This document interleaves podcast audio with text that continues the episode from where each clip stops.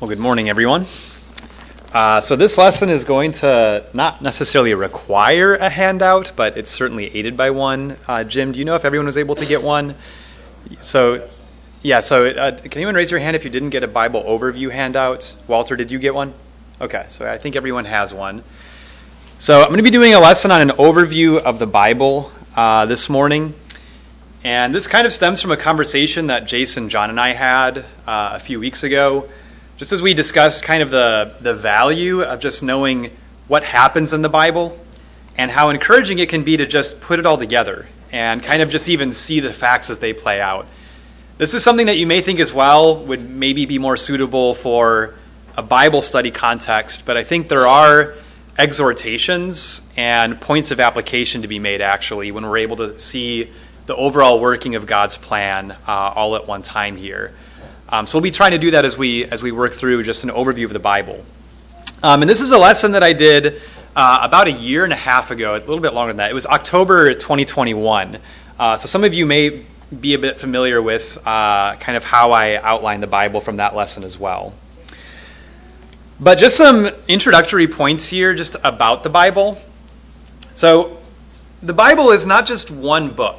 This is something that makes the Bible an extremely unique written document. It's not just one book, and it's not just a set of religious teachings.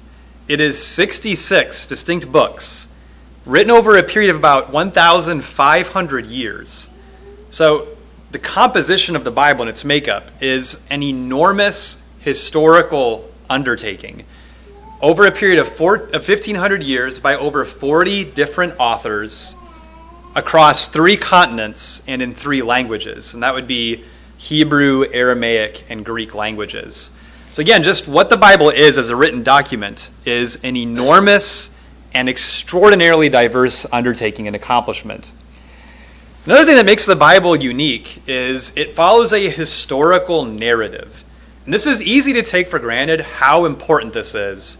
That it's not just that God expects us just, here's a book, read it and believe it, although certainly that is a good faith to have, is believing just based on what's said in the Word. But God gives us historical evidence for His work. His actions through history took place in real places, with real people, real groups of people, and there is a distinct historical narrative that happens leading up to Jesus and extending out of Jesus. This narrative focuses on something very specific that God is working to redeem and reconcile mankind through Jesus. So there's a lot of things that God could focus on, but God doesn't focus on the great industry of man. When there's kings of Israel, and it'll reference that there's other battles they fought, there's other things that they accomplished. What God is most concerned about in the Bible is a narrative that focuses on redemption and reconciliation, especially through Christ. And God does this by establishing his kingdom and his covenant through Jesus. We'll kind of come back to this at the end of the lesson and be working through this, but these are two terms that are particularly important to understand as thematic terms for biblical emphasis. God is establishing a kingdom. And there's really two kingdoms that exist within the Bible that both kind of parallel each other and come out of one another. God establishes one kingdom through Israel physically that was in the region of Palestine, where Palestine is currently. And then there's the kingdom of heaven that he establishes in Jesus. God made a covenant with Israel at Mount Sinai, but God made a new covenant through Jesus when he died on the cross and rose from the dead. We'll again be coming back to those concepts through the lesson. But kingdom and covenant, those are the two big themes that we see in the Bible. Something really amazing about the Bible as well, if you turn to Luke chapter 24, uh, this is probably in my teaching uh, the most referenced verse I think I point out in Bible studies and in sermons.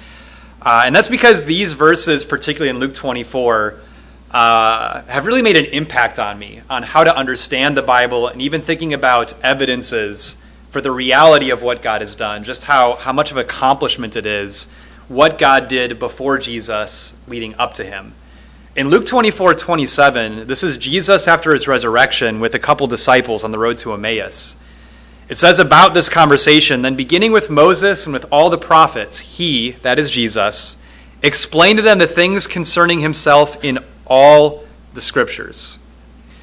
So the idea is the entire narrative throughout the Old Testament is filled with themes that relate to Jesus, figures, people that relate to Jesus, events that relate to Jesus. All of these things both reflect him, they lead to him very directly, but all of it also depends on him to accomplish this ongoing work that God is doing to establish his kingdom in Jesus by fulfilling a covenant that would be fulfilled in Jesus as well. So, with those introductory thoughts, I want to move on to the timeline that you have. And this is painting with some fairly broad strokes. And before we get into some verses to work through the timeline, I'll first kind of overview what you're looking at on your sheet. On the bottom, you have the historical books of the Bible. So, starting from Genesis to the book of Acts, these are the historical books. So, Genesis to the book of Esther really covers the entire historical narrative, the entire narrative of the Old Testament. After Esther, you get Job, Psalms, Proverbs, Ecclesiastes, and Song of Solomon, which are five books that are considered books of wisdom. And then you have from Isaiah to Malachi, the final section of the Bible, which is the books of prophets. Now, those books of prophets, I have the date kind of shaded out with an emphasis on the books right now, but that takes place in a very tight period of time from about 760 to 440 BC. So the prophets worked during the times of the kings of Israel, when the kingdom was destroyed by Babylon, and when, when it was renewed and restored in the times of Ezra, Nehemiah, and Esther. But suffice it to say, Old Testament up to Esther, the entire biblical narrative takes place, and everything outside of that takes place within that narrative in terms of the books of wisdom, books of the prophets. Matthew, Mark, Luke, and John and Acts are primarily the historical books of the New Testament, and I've stacked books that uh, take place in the same time frame. So you notice in the Old Testament, Judges and Ruth take place in the same time frame. The Samuel books and Chronicles they're within the same time frame. First and Second Kings and Chronicles, Ezra, Nehemiah, Esther. Matthew, Mark, Luke, and John are obviously all accounts of the life of Jesus, and so those take place at the same time. And then you have the book of Acts after that, finally. So, above that, these are 10 events. So, these are not necessarily periods of time. So, I think a lot of us are familiar with the 17 time periods. An older brother named Bob Waldron uh, came up with 17 Bible time periods, and that's something that a lot of brethren have learned and are familiar with. Uh, but this is something that I put together just from my own Bible reading as a way of condensing the biblical timeline in my mind. Is that ultimately there are 10 major events that everything in the Bible centers around 10 events. You have creation. The next major event after creation is a complete flood. After the complete flood, God divides the nations of men into different languages, thus dividing the kingdoms. The next major event after God works with Abraham and makes a covenant with him and his descendants, you get the Exodus covenant, where God delivers Israel from Egypt, enters into a covenant with them at Sinai. And after uh, taking them out of Egypt, they then conquer the land that was promised to Abraham. And after a period of time, the kingdom is established under the rule of David. And now this is about 110 BC when David begins ruling. And then slowly, as after the period of time of David, there is a slow decay, a slow burn to the kingdom being completely destroyed by Babylon. And then the kingdom is restored. And the next period is the king and Christ. Jesus comes and establishes finally the kingdom of heaven. With these events, something to take note of about these things the story of the Bible is a story of restoration. Every time God acts to intervene, sin decays and destroys. After God creates the world, Adam sins, it destroys the relationship that God had with Adam and with Eve, with mankind. And so God sends a flood after a period of time because it had so decayed that everything that was alive needed to be destroyed by the flood and for God to intervene again with the dividing of the kingdoms. Things were decaying and deteriorating. The Exodus takes place again to restore, to intervene. The Canaan conquest, God intervenes once again powerfully by establishing them in the land. And through the period of the time of the judges, again, there's decay, there's death. God's relationship with his nation is being destroyed. God intervenes with David, and the kingdom is established, and so on and so forth. So these are, these are 10 events where, amidst everything else happening, God intervenes in ways particularly to restore and both to move his plan forward towards Jesus as well. With these 10 events, there are 10 people or 10 figures that are very major figures that reflect Jesus and his kingdom in some very important ways as well. Adam with creation, Noah with the flood, Abraham after the dividing of the kingdoms. God divides the kingdoms of men, but then promises to Abraham to make of him a great nation and to make his name great. You have Moses, a very important figure in the Exodus. Joshua leads the people into the Canaan land to conquer it. David, again, is the figure who established God's kingdom or who God used to establish his kingdom. The nation of Babylon was a very important nation that destroyed Jerusalem entirely and exiled all of the people of Judah and Jerusalem uh, to a foreign place. Daniel in Babylon lived during the time where the kingdom was restored. He was in exile in Babylon. And there are a lot of important promises in Daniel about what God would do to restore the problem, not just of the physical exile, but ultimately spiritually, finishing his work to establish his eternal kingdom. Jesus is obviously the most important figure in the Bible and in the world who finishes God's plan, establishing his kingdom and covenant, and the apostles after Jesus, people who are ambassadors of Christ, representatives of him, carrying his authority in their teaching. So I want to start now just kind of going through a narrative. We're going to, again, paint with some pretty broad strokes and just look at some points of interest along the way to see how God fulfills this plan.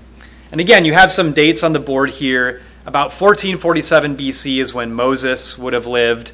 About 110 to 970 BC, David. Then about 586, 536, when the kingdom was destroyed and restored. And then 33 AD is uh, about the time of Pentecost in Acts chapter 2. But let's go back to the very beginning Genesis chapter 3, verse 15. Genesis chapter 3, verse 15. After Adam and Eve uh, listened to Satan, took the fruit that God had forbidden them to eat, uh, God is dealing out uh, consequences for these things. And in verse 15, particularly, God makes a promise that he follows through on for the rest of history leading up to Jesus. Genesis 3, verse 15. This is again spoken to Satan.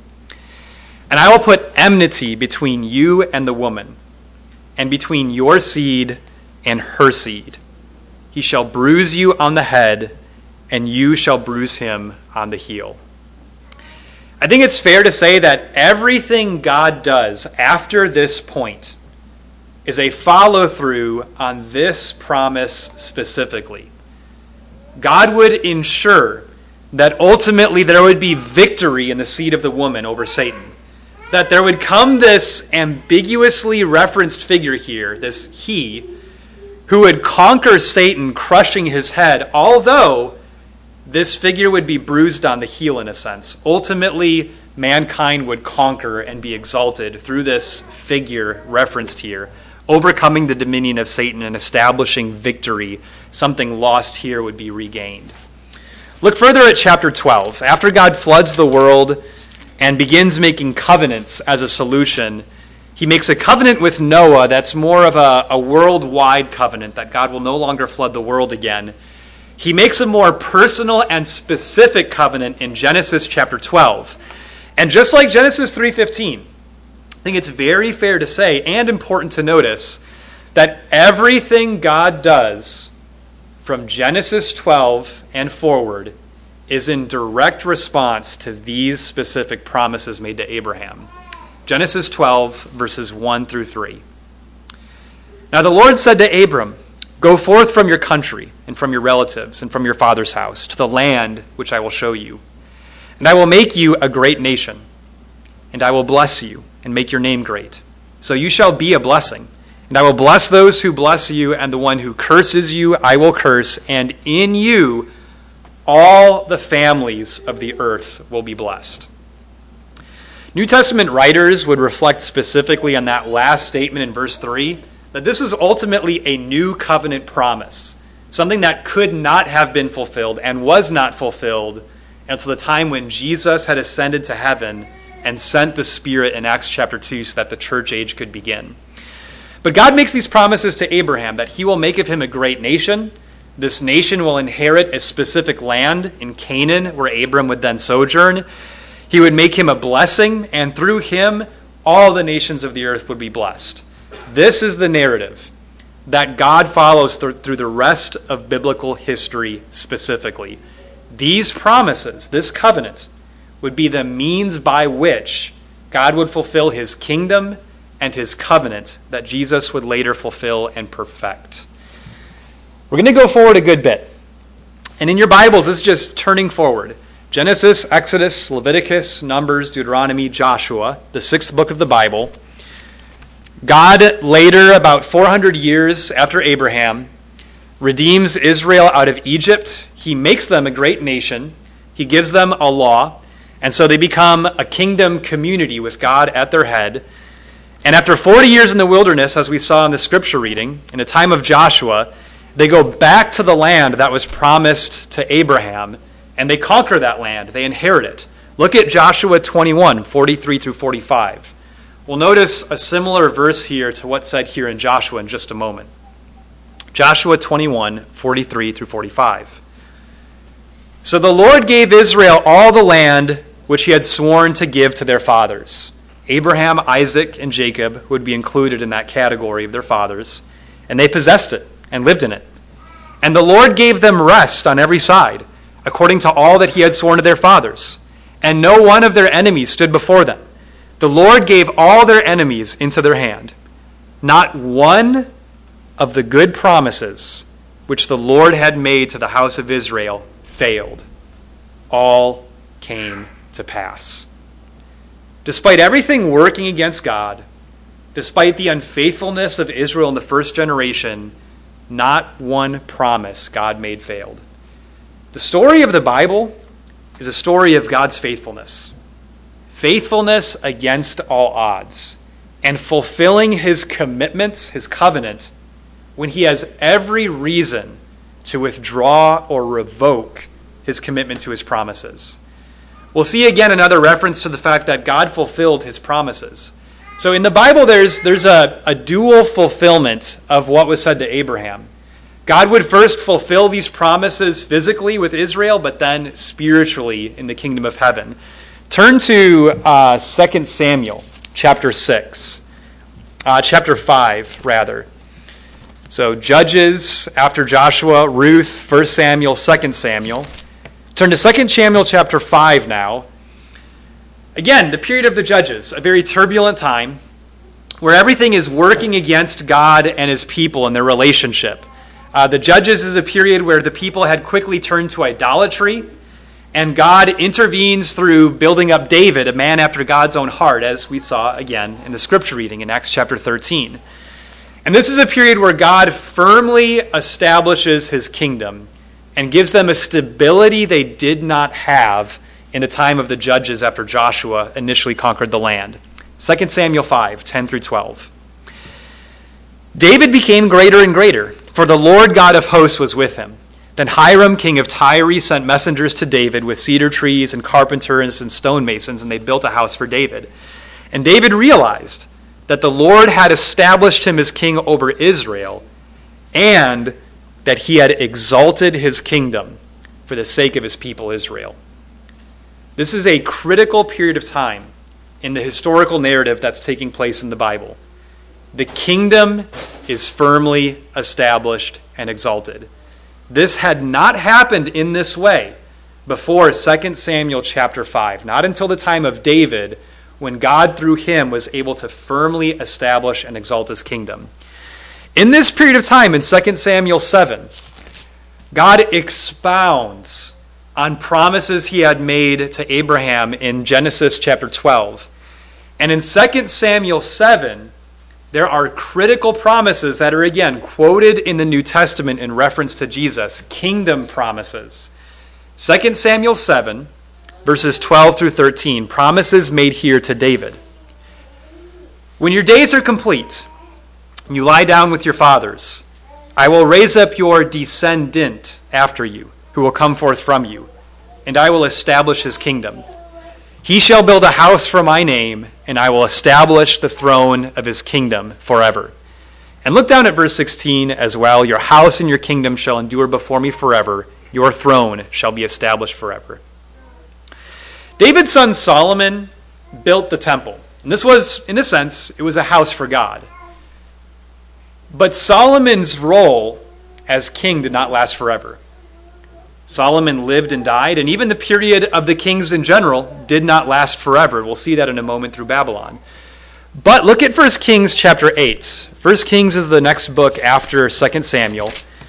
Something that David's son Solomon acknowledges when the temple is built for God, and Solomon is aware of all the work that God has been doing to fulfill his covenant to his people Israel. 1 Kings chapter 8 verse 56. This is at the inauguration of the physical temple that Solomon had built. 1 Kings chapter 8 verse 56. Blessed be the Lord who has given rest to his people Israel according to all that he promised. Not one word has failed of all his good promise which he promised through Moses, his servant. So in Joshua's time, he acknowledges God has given rest to his people, God has fulfilled all of his promises. And then after the time of uh, after the time of Joshua, things again become very turbulent, very unstable. And yet, because of God's intervention, we see again Solomon acknowledging God has given rest to his people. He has fulfilled everything that he promised. However, in Joshua and in 1 Kings, God warns them that if they, on their part, turn away from him, he will bring a nation against them and drive them out of the land that he had given them. That he would destroy the kingdom that they had established for themselves, and that they would go in exile into a foreign land. Turn to Jeremiah chapter 25. Jeremiah chapter 25. So this is further in your Bibles. Uh, Jeremiah is the largest book in the Bible. And so if you turn past Isaiah, that's Jeremiah, but it should be fairly easy to find with how large a book it is. So Isaiah, then Jeremiah. Jeremiah chapter 25. And this is in reference to Babylon and why God sent Babylon against Jerusalem in this biblical narrative, this history. Jeremiah 25, verses 1 through 9.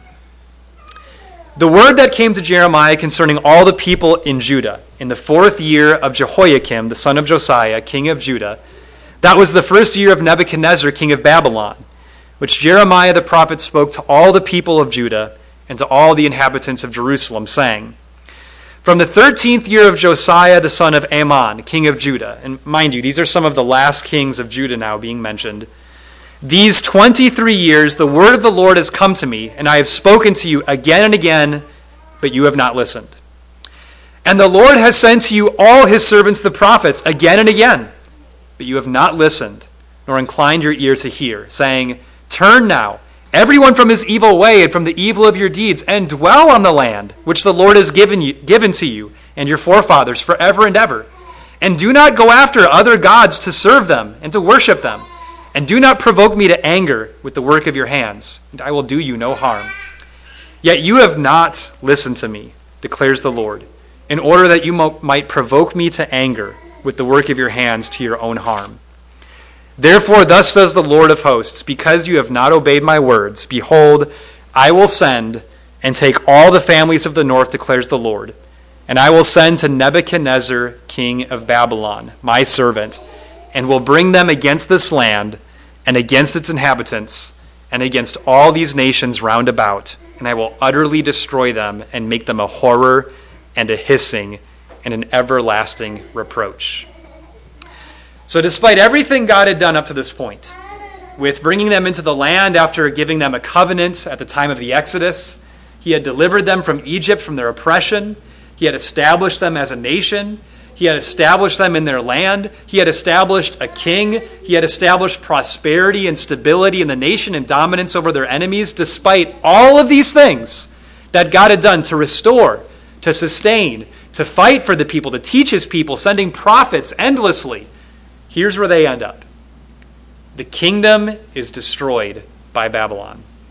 And in verse 11, God promises that this would take place, the exile, for a period of 70 years before they would be humbled and brought back and be restored again to that land. Before this, in Jeremiah 31, in Jeremiah 31, 31 through 34, God makes a promise. And this is a period filled with promises. It is a period filled with promises. As the kingdom is destroyed, God looks persistently forward to the time where it not only would be restored, but glorified in the work of the Messiah. Jeremiah 31, verse 31, is the longest Old Testament quote that is quoted in the New Testament in Hebrews chapter 8. The longest quotation from the Old Testament in the entire New Testament. Jeremiah 31, 31. Behold, days are coming, declares the Lord, when I will make a new covenant with the house of Israel, with the house of Judah. Not like the covenant which I made with their fathers in the day I took them by the hand to bring them out of the land of Egypt. My covenant which they broke. Again, mind you the time frame they're living in here. They've broken the covenant. They're about to be driven out of the land and destroyed. It looks like it's all over. Although I was a husband to them, continuing, verse 32 declares the Lord. But this is the covenant which I will make with the house of Israel after those days, declares the Lord. I will put my law within them, and on their heart I will write it. And I will be their God, and they shall be my people.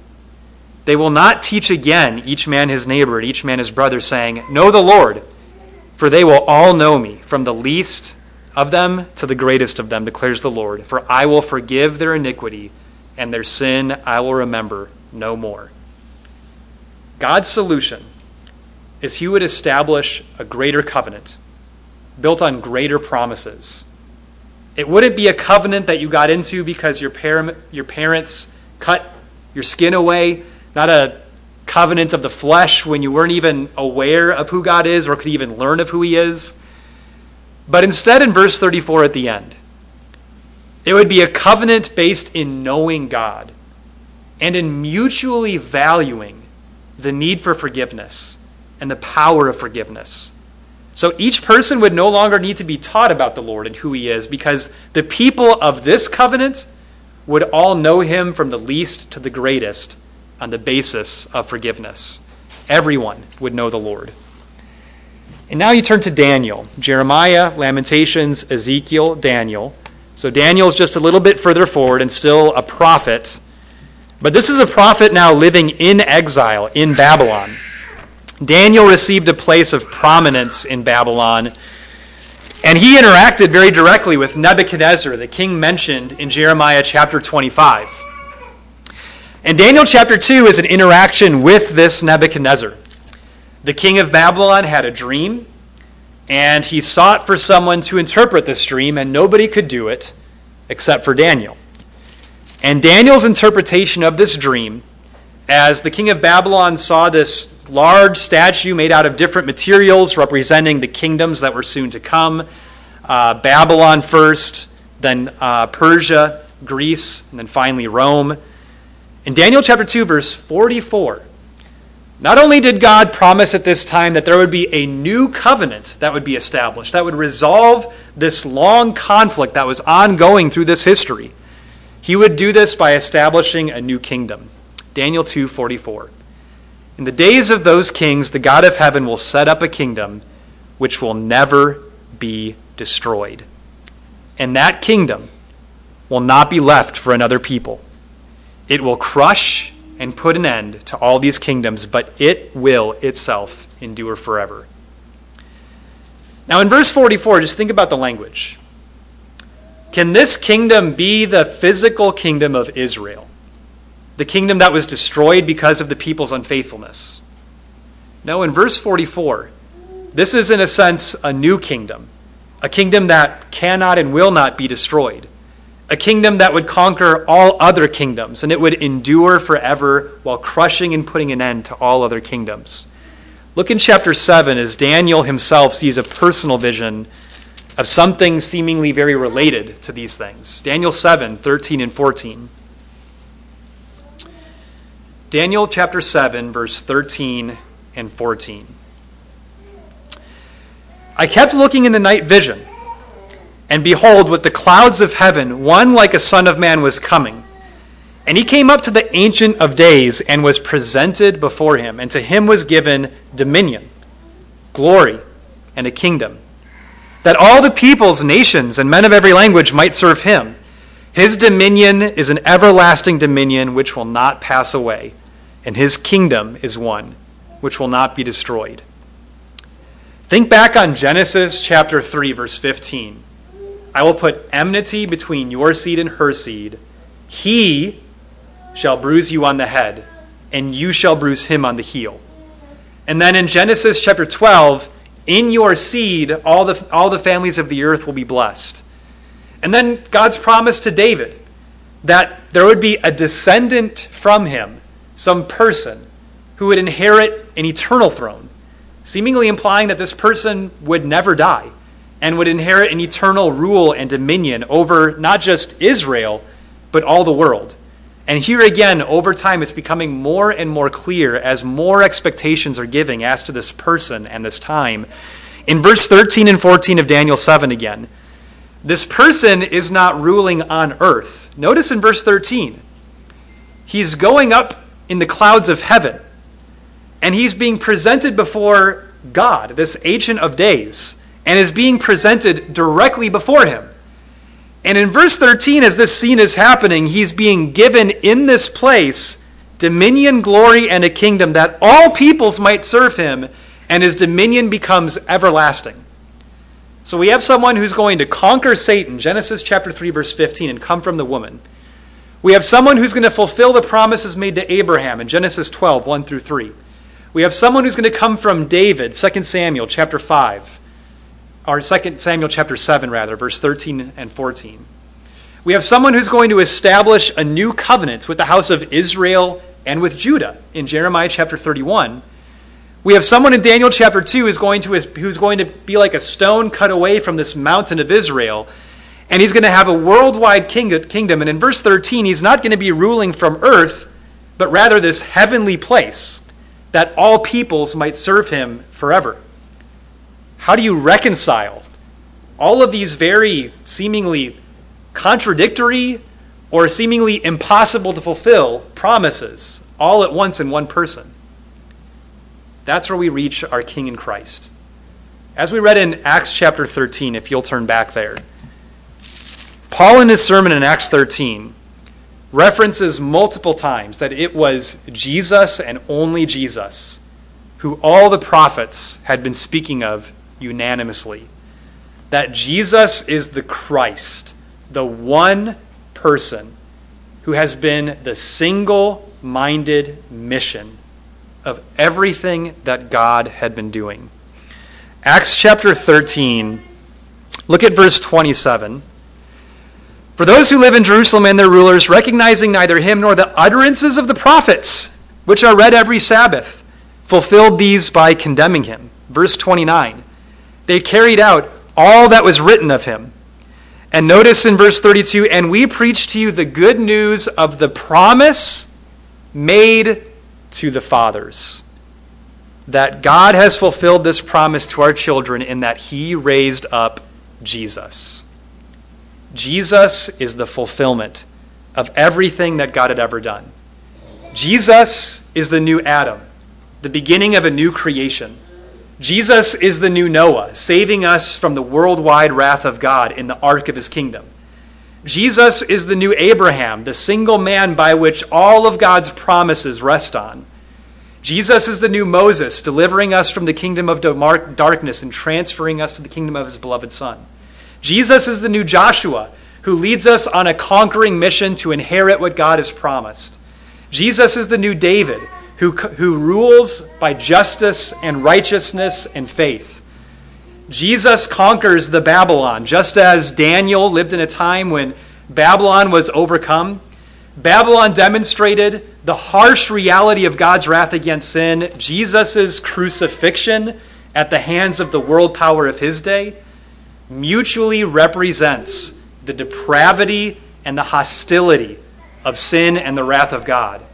But just as Jerusalem was restored and God's people were given uh, a restoration to return back where God had planted them originally, Jesus was risen from the dead to more fully prove that God is able to restore his people from any depraved or degraded condition that they might be in. Jesus came to fulfill every event, every figure, and to demonstrate that this is the kingdom that God had always been working to establish. I want to finish the lesson with one passage and just make a couple points about what's said in Hebrews chapter 6 about the importance of the demonstration of God's faithfulness. We're going to finish on Hebrews chapter 6. And this is the last scripture we'll look at just by means of reflection on this overview. Hebrews chapter 6, verses 11 through uh, 20. And we desire that each one of you show the same diligence so as to realize the full assurance of hope until the end so that you will not be sluggish, but imitators of those who through faith and patience inherit the promises. For when God made the promise to Abraham, since he could swear by no one greater, he swore by himself, saying, I will surely bless you, and I will surely multiply you. And so, having patiently waited, he obtained the promise. For men swear by one greater than themselves, and with them an oath given as confirmation is an end of every dispute. In the same way, God, desiring, notice this, desiring even more to show to the heirs of the promise, that is us, the unchangeableness of his purpose, interposed with an oath, so that by two unchangeable things, in which it is impossible for God to lie, we who have taken refuge would have strong encouragement to take hold of the hope set before us. This hope we have as an anchor of the soul a hope both sure and steadfast, and one which enters within the veil, where Jesus has entered as a forerunner for us, having become a high priest forever, according to the order of Melchizedek.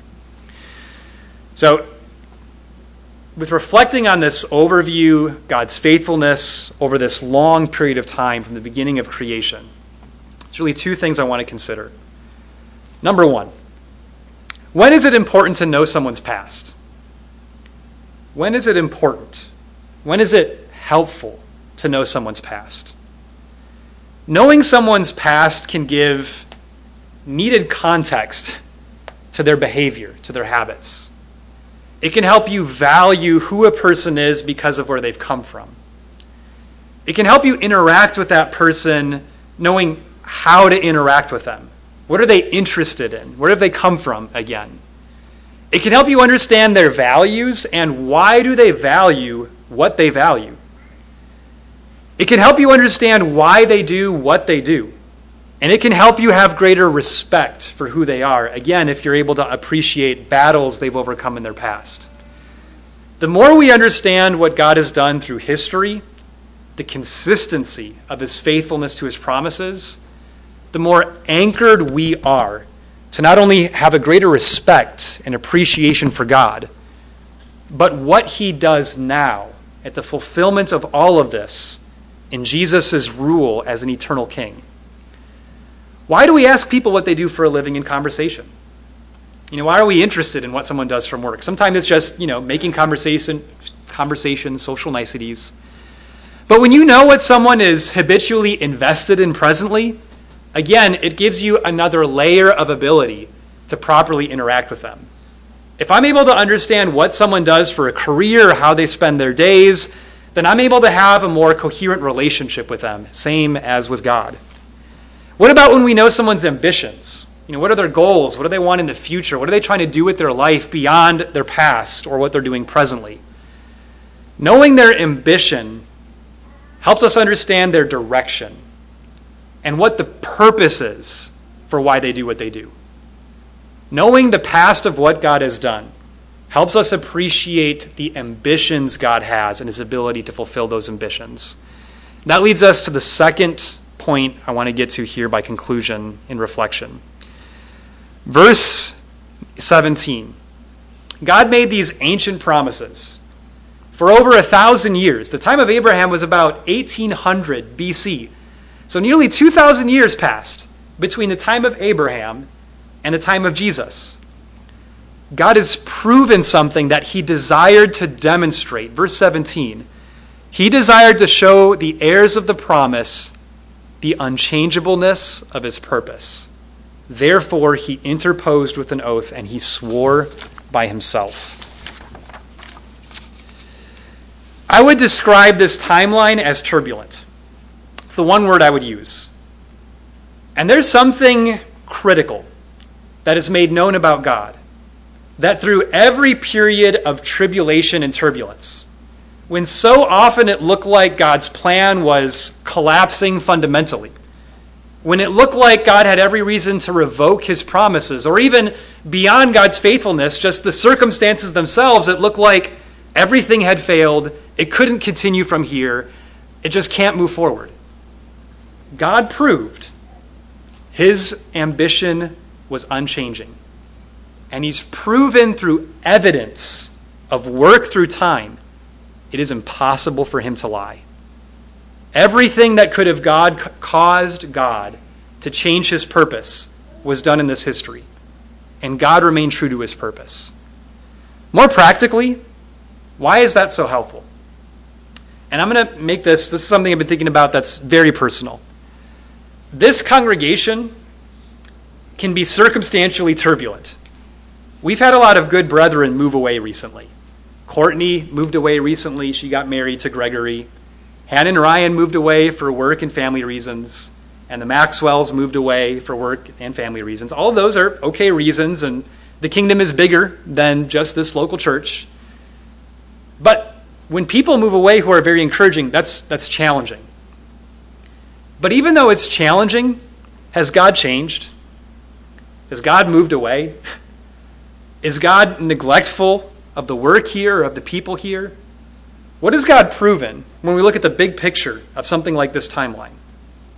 There were times in this history where righteous people struggled, thinking, God, are you neglecting us? Have you forgotten what you promised us?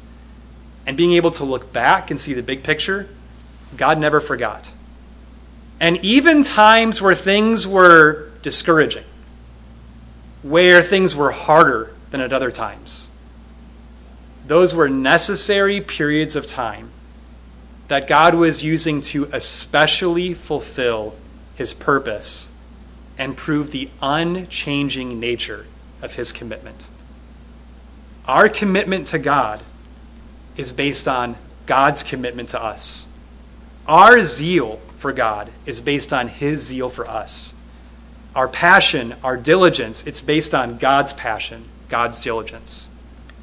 God sees the work in Savannah. God sees every one of us.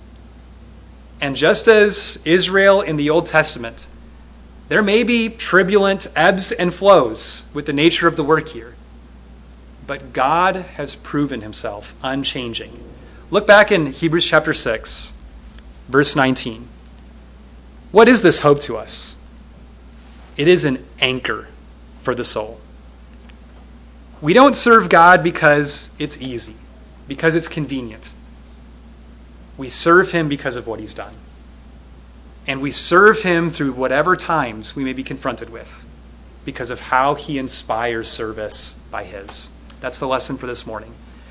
I hope that these points, with an overview, is not only informationally helpful, but emboldening to faith. Sometimes there's times where we need to not just lose the forest and the trees, but just appreciate the enormity of what God does or has done and what that implies practically about the quality and kind of faith that we can have no matter what circumstances we are confronted with here in Savannah. I love you all. I love the work here. God's work here is so important. God loves us and will be with us, and He'll continue to build His work as He's proven He is always striving to. If you're here this morning and you need the prayers of the saints to confess sin or put on Christ and salvation, we always reserve this period of time at the end to bring those things forward while we stand and sing the invitation song.